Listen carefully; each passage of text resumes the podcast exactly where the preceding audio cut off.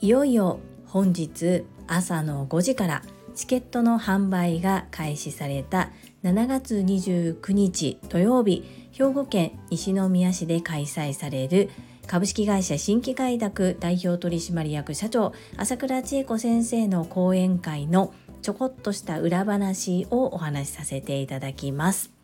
このチャンネルではサラリーマン兼業個人事業主であるパラレルワーカージュリが家事・育児・仕事を通じての気づき・工夫・体験談をお届けしています。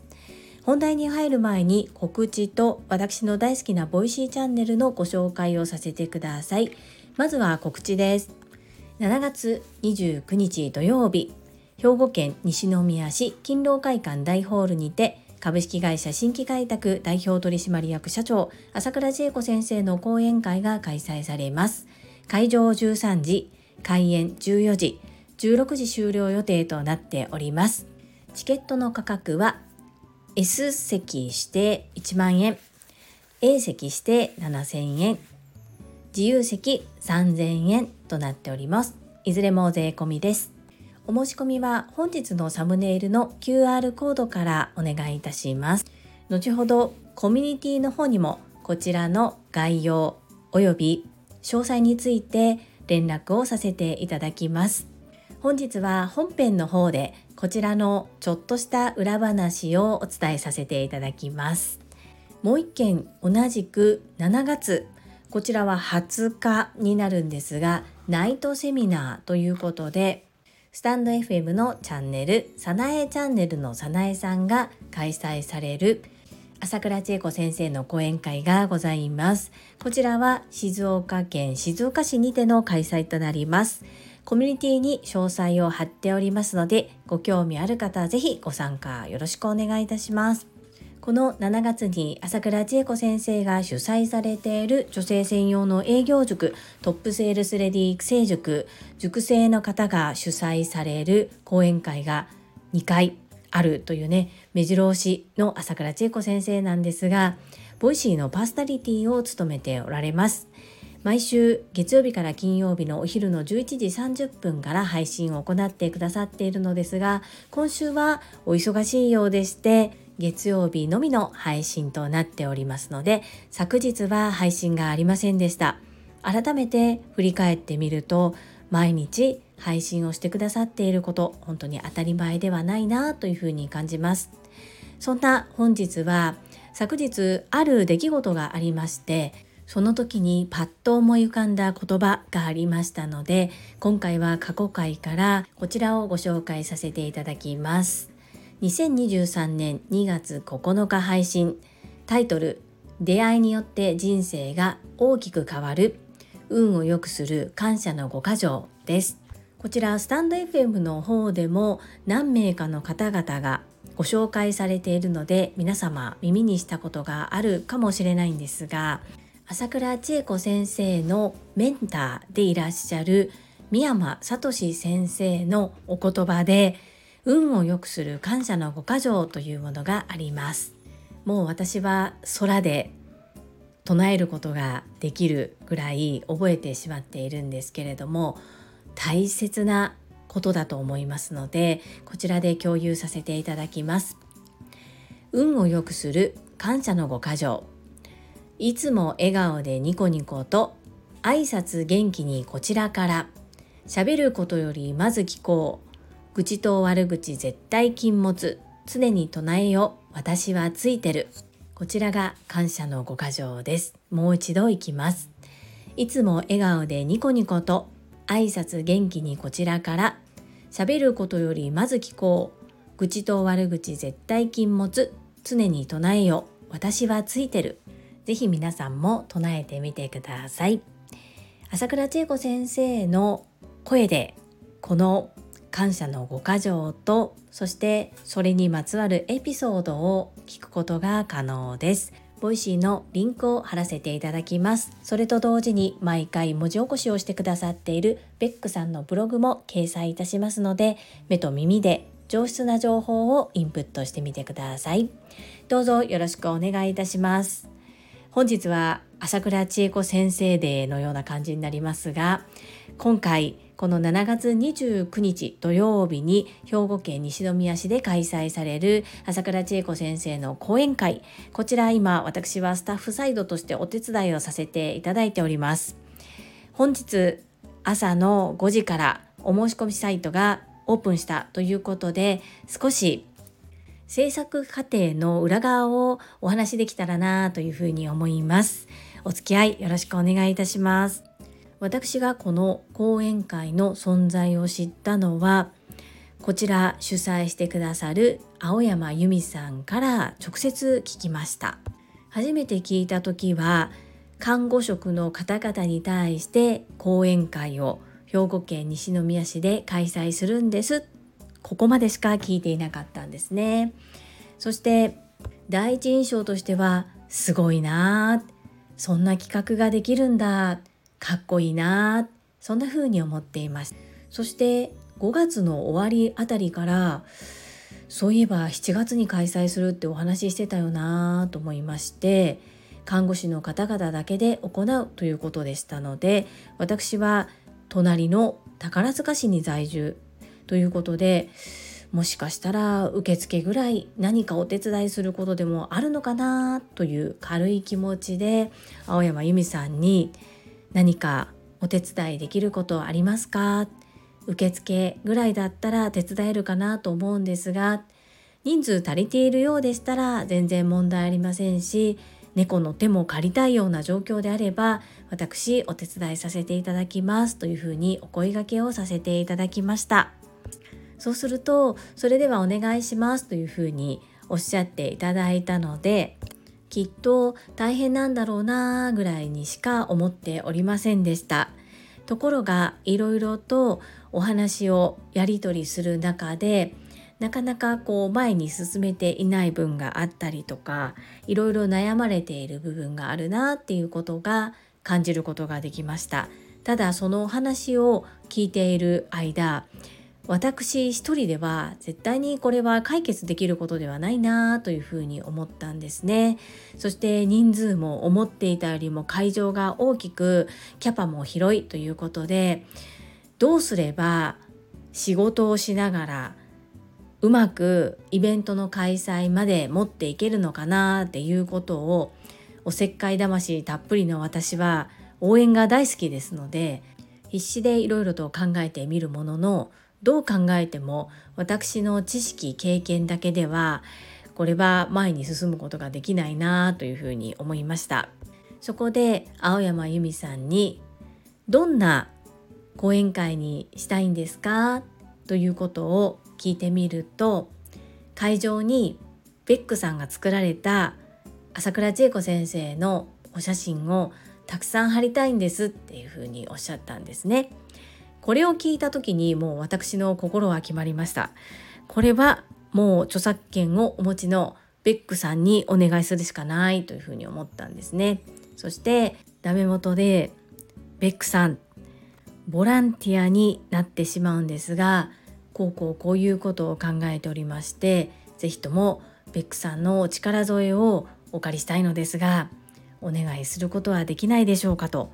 いうふうに連絡をさせていただきました。そしたら即答でベックさんは、はいかイエスか喜んでということでお返事をくださいました。こんなに即答で、そしてありがたいお返事をいただける、そんな風に思っていなかったので本当に感謝です。そして一緒にいろいろとことを進めていくうちに、かっこいいなと思います。そしてやはりいつも常日頃朝倉千恵子先生が、ベックさんはお仕事が綺麗、丁寧というふうなことをおっしゃっていますが、もう本当にその通りだなということを、一緒にスタッフサイドとして会議を行ったりとか交流を持たせていただく中で、毎回どんどんどんどんひしひしとありがたみを感じております。そして朝倉千恵子先生の講演会の開催経験がある方といえば、こちらスタンド エフエム のパーソナリティでもある皆さんの毎日にちょこっとプラスエミリンチャンネルのエミリンエミリンからいろいろな小さなことから大きなことまで、このイベントを運営するという意味でいろいろなことを学ばせていただいています。このエミリンの経験をお話しくださること、これが本当にありがたい体験話を聞かせていただいていて、ものすごく参考になっています。さらにこちらスタンド エフエム のパーソナリティを務めておられる、人はなりたい自分に絶対になれる、諦めない限りで配信を行っている泉さん、こうね、何かタイトルを決める時とか、こうよん択でどれか一つに絞らないといけないような時、そして今回のように申し込み日とかサイトのオープン日っていうのを、いい日を良き日を選ぶ日っていう時には本当に頼らせていただいて、力となっていただいています。そんな感じで私たちはチームユミというふうに呼んでいるんですけれども、ベックさん、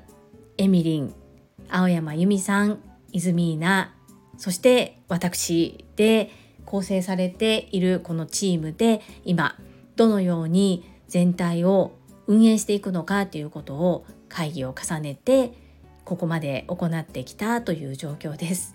で、今ねお話ししてみて分かったんですけど、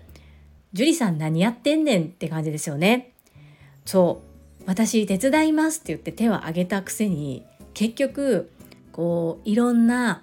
経験があったり知識やスキルがある方をこう声かけして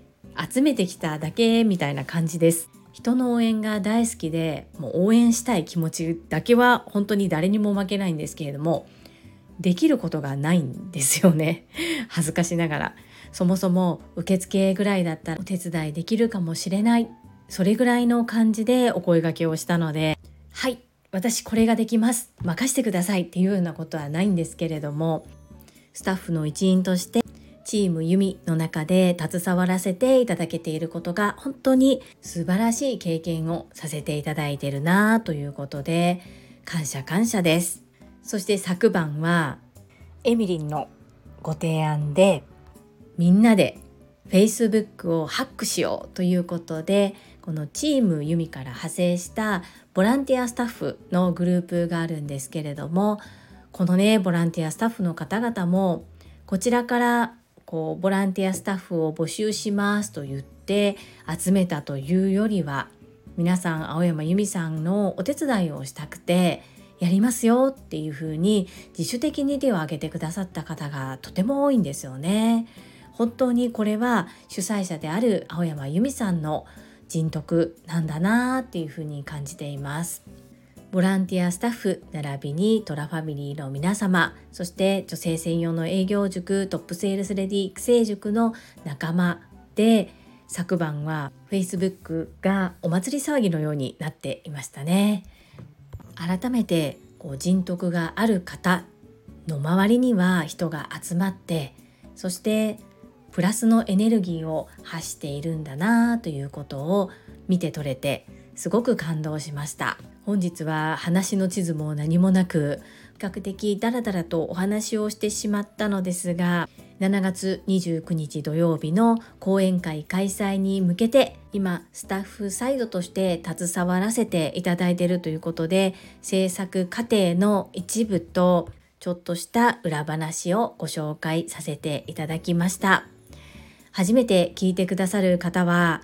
人の名前とかがよくわからないなっていう内容になってしまったかもしれません。申し訳ありません。今日はちょっと身内というか知り合いの方へ届けるような内容となりましたが、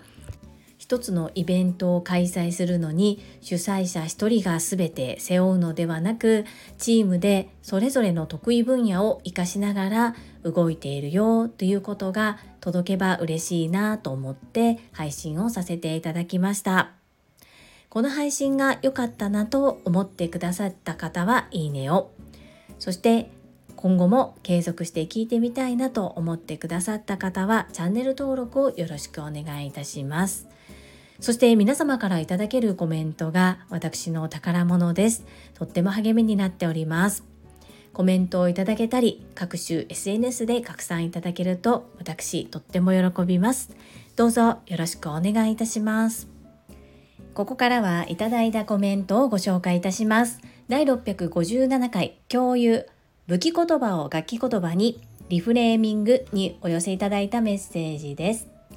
れいこさんからです。ジュリさんこんにちは。南の島の高額納税者さんからのおすすめで遅ればせながら拝聴させていただきました。楽器言葉とってもユニークな変換で良いですね。ジュリさんの口からクソババアが出たのにも吹き出してしまいました。こちらの本とっても興味をそそられます。かよちゃんと一緒でいっぷん読書にも苦戦しておりますが手に入れたいと思います。子供に早送りしようね。早速使ってみます。いつもありがとうございます。れいこさんメッセージありがとうございます。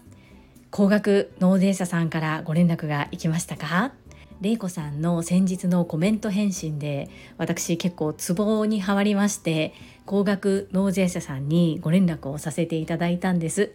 聞いていただいてありがとうございます。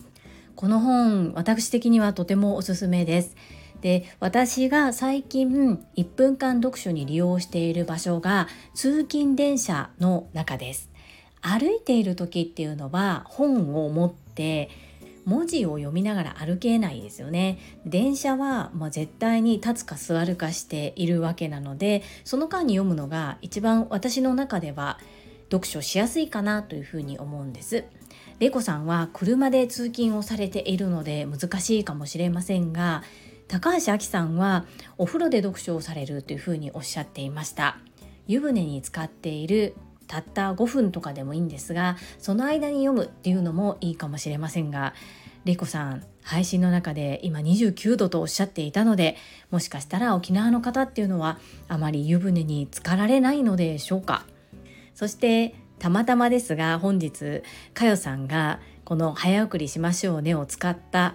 お子様の反応をコメントにくださっているんですけれどもまあそうなるだろうなという感じで人によっては笑ったり受け入れたりなんやねんそれっていう風に受け流されたりいろいろなんだろうと思います。なので選択肢のうちの一つにしていただけたらなという風に思います。れいこさん聞いてくださりありがとうございます。次はだいろっぴゃくろくじゅうにかいご紹介小学ごねんせいの女の子の挑戦にお寄せいただいたメッセージです。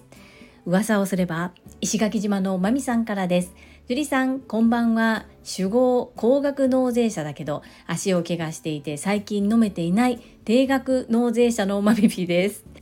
ジュリさんの エスエヌエス で拝見しましたよ。かわいいデコ巻きちゃんたちいっぱいできてましたね。ジュリさんがおっしゃる通り夏休みの工作にしてみるのもいいかもね。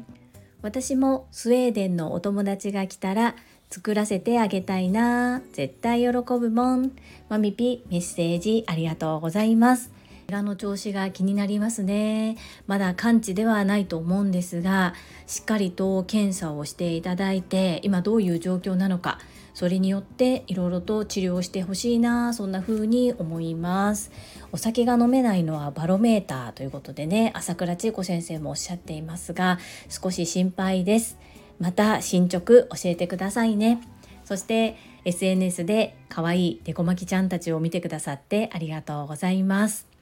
そう海外のゲストにどのように伝えていくのか、ここは私の課題でもあります。スウェーデンのお友達にぜひ紹介できるように私も頑張ってまいります。まみぴメッセージありがとうございます。次はだいろっぴゃくろくじゅうさんかい言葉の力お寿司最高かよにお寄せいただいたメッセージです。白血病サバイバーゆかぽん梶ゆか子さんからです。西宮に朝倉先生が残念予定ありです。梶ゆか子さんメッセージありがとうございます。毎日告知をしてよかったと思う瞬間ですね。思いが届いたのに予定ありということで大変残念ですがなかなか兵庫県の西宮市に朝倉千恵子先生が来られるという機会もないかと思いますので、もし万が一ずらせる、調整できる予定であれば調整いただきたいなーなんて勝手に思ってしまったりしています。メッセージありがとうございます。続きましてかよさんからです。ジュリさん、私もたまたま Facebook でお寿司最高かよ同じもの見ました。さらっと読み流しましたが、しっかりシェアありがとうございます。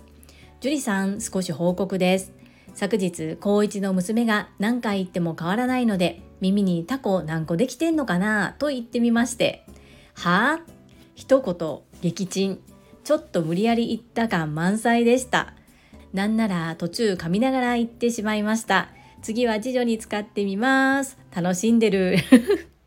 かよさん、メッセージありがとうございます。このお寿司最高かよっていうのを、もしかしたら私も普通に読んでたらさらっと言ってたかもしれないんですが、投稿拒否の方のためのシェアだったこと、そしてうちの次男がそういった状況に陥っても仕方がないかもっていうところが少しあって、それでアンテナが高く立ってたのかもしれないですね。そしてそうですね、高一のお嬢さんだったら何言ってんのって言われてしまうかもしれないですよね。そして受け取り側の状況によってもいろいろな感じ方があるのかなと思いまして、まあ、一つの参考事例として使っていただけたらいいんですけれども、かよさん楽しんでくださっているので、どんどんいろいろ試してみてもらえたらなというふうに思います。そうです、親側もあの手この手で楽しんでみる、これがいいのかなというふうに思います。かよさん、また次女様に使っていただいたご報告お待ちしております。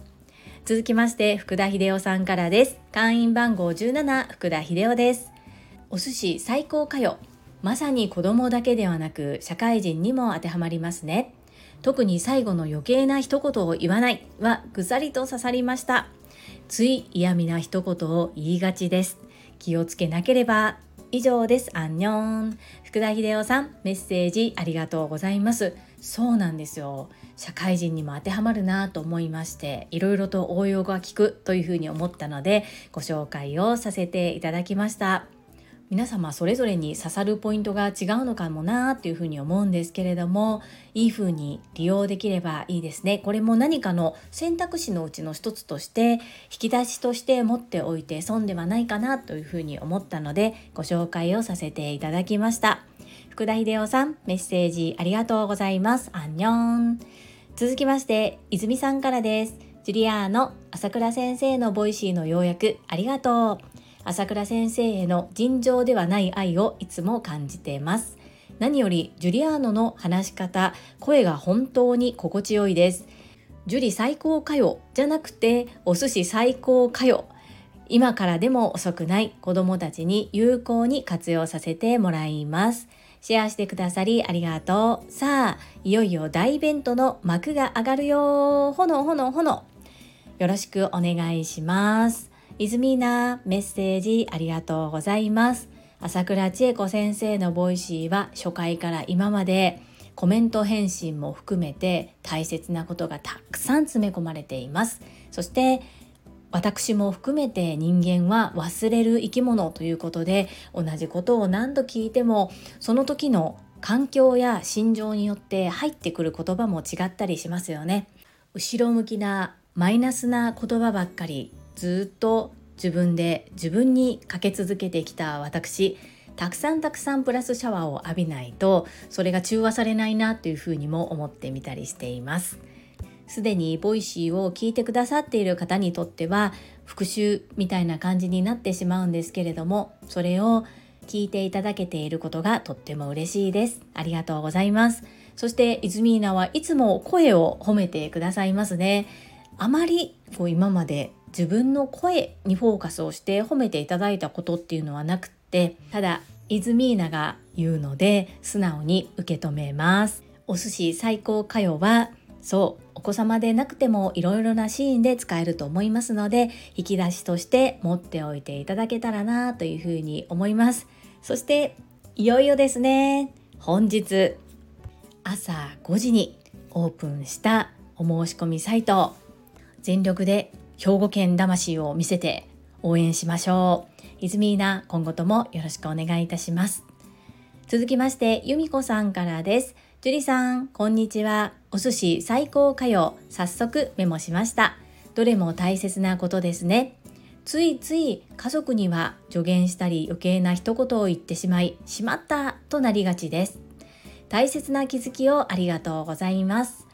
由美子さん、メッセージありがとうございます。そうなんですよ。関係が近いほど家族にはどうしても家族以外の方とは違う距離感なので、余計な一言言いがちというか言ってしまうことありますよね。私も気をつけてまいります。由美子さん、メッセージありがとうございます。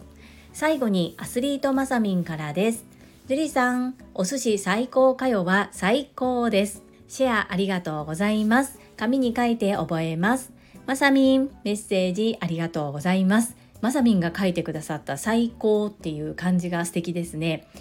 最もに高いという字ではなくって、高いという字を幸せという漢字に変えての最高ですね。素敵です。まさみん、紙にまで書いてくださってありがとうございます。はい、いただいたメッセージは以上となります。皆様、本日もたくさんのいいねやメッセージをいただきまして本当にありがとうございます。とっても励みになっておりますし、ものすごく嬉しいです。心より感謝申し上げます。最後にふたつお知らせをさせてください。ひとつめ、タレントのエンタメ忍者みやゆうさんの公式 YouTube チャンネルにて、私の主催するお料理教室ジェリービーンズキッチンのオンラインレッスンの模様が公開されております。動画は約じゅっぷん程度で、事業紹介、自己紹介もご覧いただける内容となっております。概要欄にリンクを貼らせていただきますので、ぜひご覧くださいませ。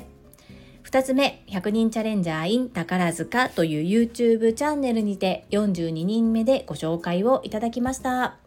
こちらは私がなぜパラレルワーカーという働き方をしているのかということがわかる約ななふん程度の動画となっております。概要欄にリンクを貼っておりますので、合わせてご覧いただけると嬉しいです。どうぞよろしくお願いいたします。それではまた明日お会いしましょう。素敵な一日をお過ごしください。スマイルクリエイタージュリでした。